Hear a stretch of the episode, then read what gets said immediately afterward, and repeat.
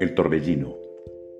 Según los musicólogos, es esta la tonada, canto y danza de características indígenas más pronunciadas entre todas las mestizas.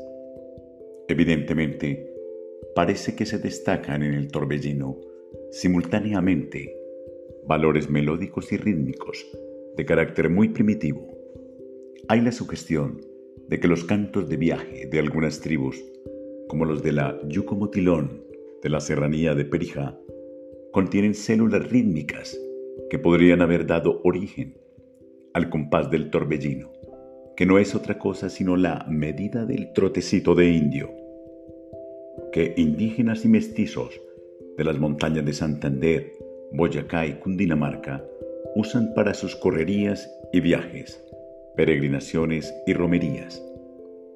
Es sabido que estos no usan la marcha o paso normal corriente en el hombre de las ciudades y aldeas, sino que establecen un trote rítmico que les permite andar sin fatiga muchas leguas por caminos de montaña y travesías cordilleranas.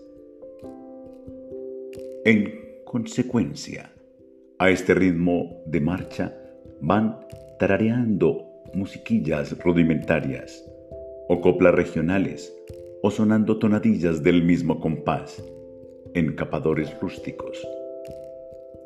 En las ventas camineras, durante el reposo del viaje, pulsan en requintos y tiples el aire típico del torbellino para solo zarse en sus recuerdos o para acompañar la danza del mismo nombre que ejecutan en las posadas viejos y jóvenes campesinos. El nombre de este aire es denominación castellana del latín turbo, que indica en la etimología una tromba, un remolino. En Boyacá, en la región de Villa de Leiva, es muy popular el torbellino de la botella, en que la danzarina lleva sobre la cabeza una botella de aguardiente, sin dejarla caer, para demostrar con ello su habilidad de movimientos. El uso de este trasto recuerda a otras danzas latinoamericanas. Cuando el maestro Santos Infuentes analizó el torbellino, dijo, su forma típica estriba en la sucesión de acordes tónica, subdominante y dominante.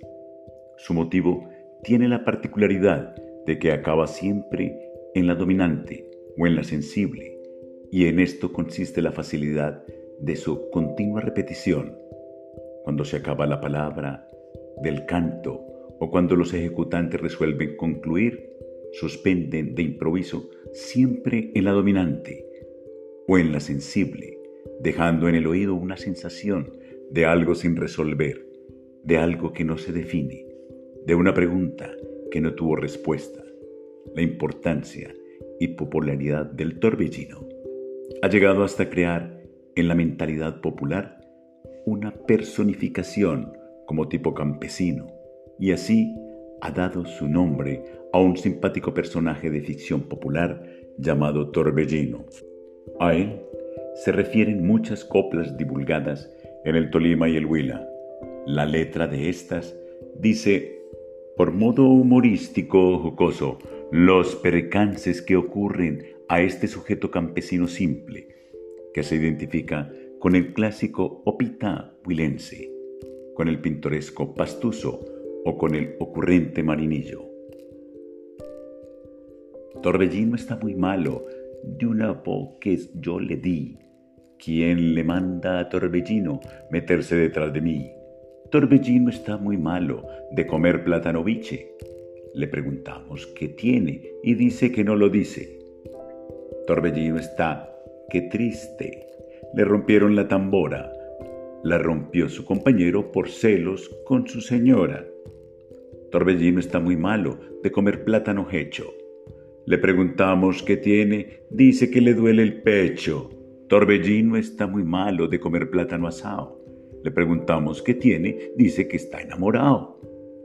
Torbellino está, qué triste, se le murió la mamá y al morir ella le dijo, su papá no es su papá. Con tonada de torbellino. Se cantan muchos relatos populares típicos, como las coplas del indio José, que comienzan. Coplas del indio José, nacido y criado en Guateque, con chicha y con alfandoque, pa' que sepa su merced.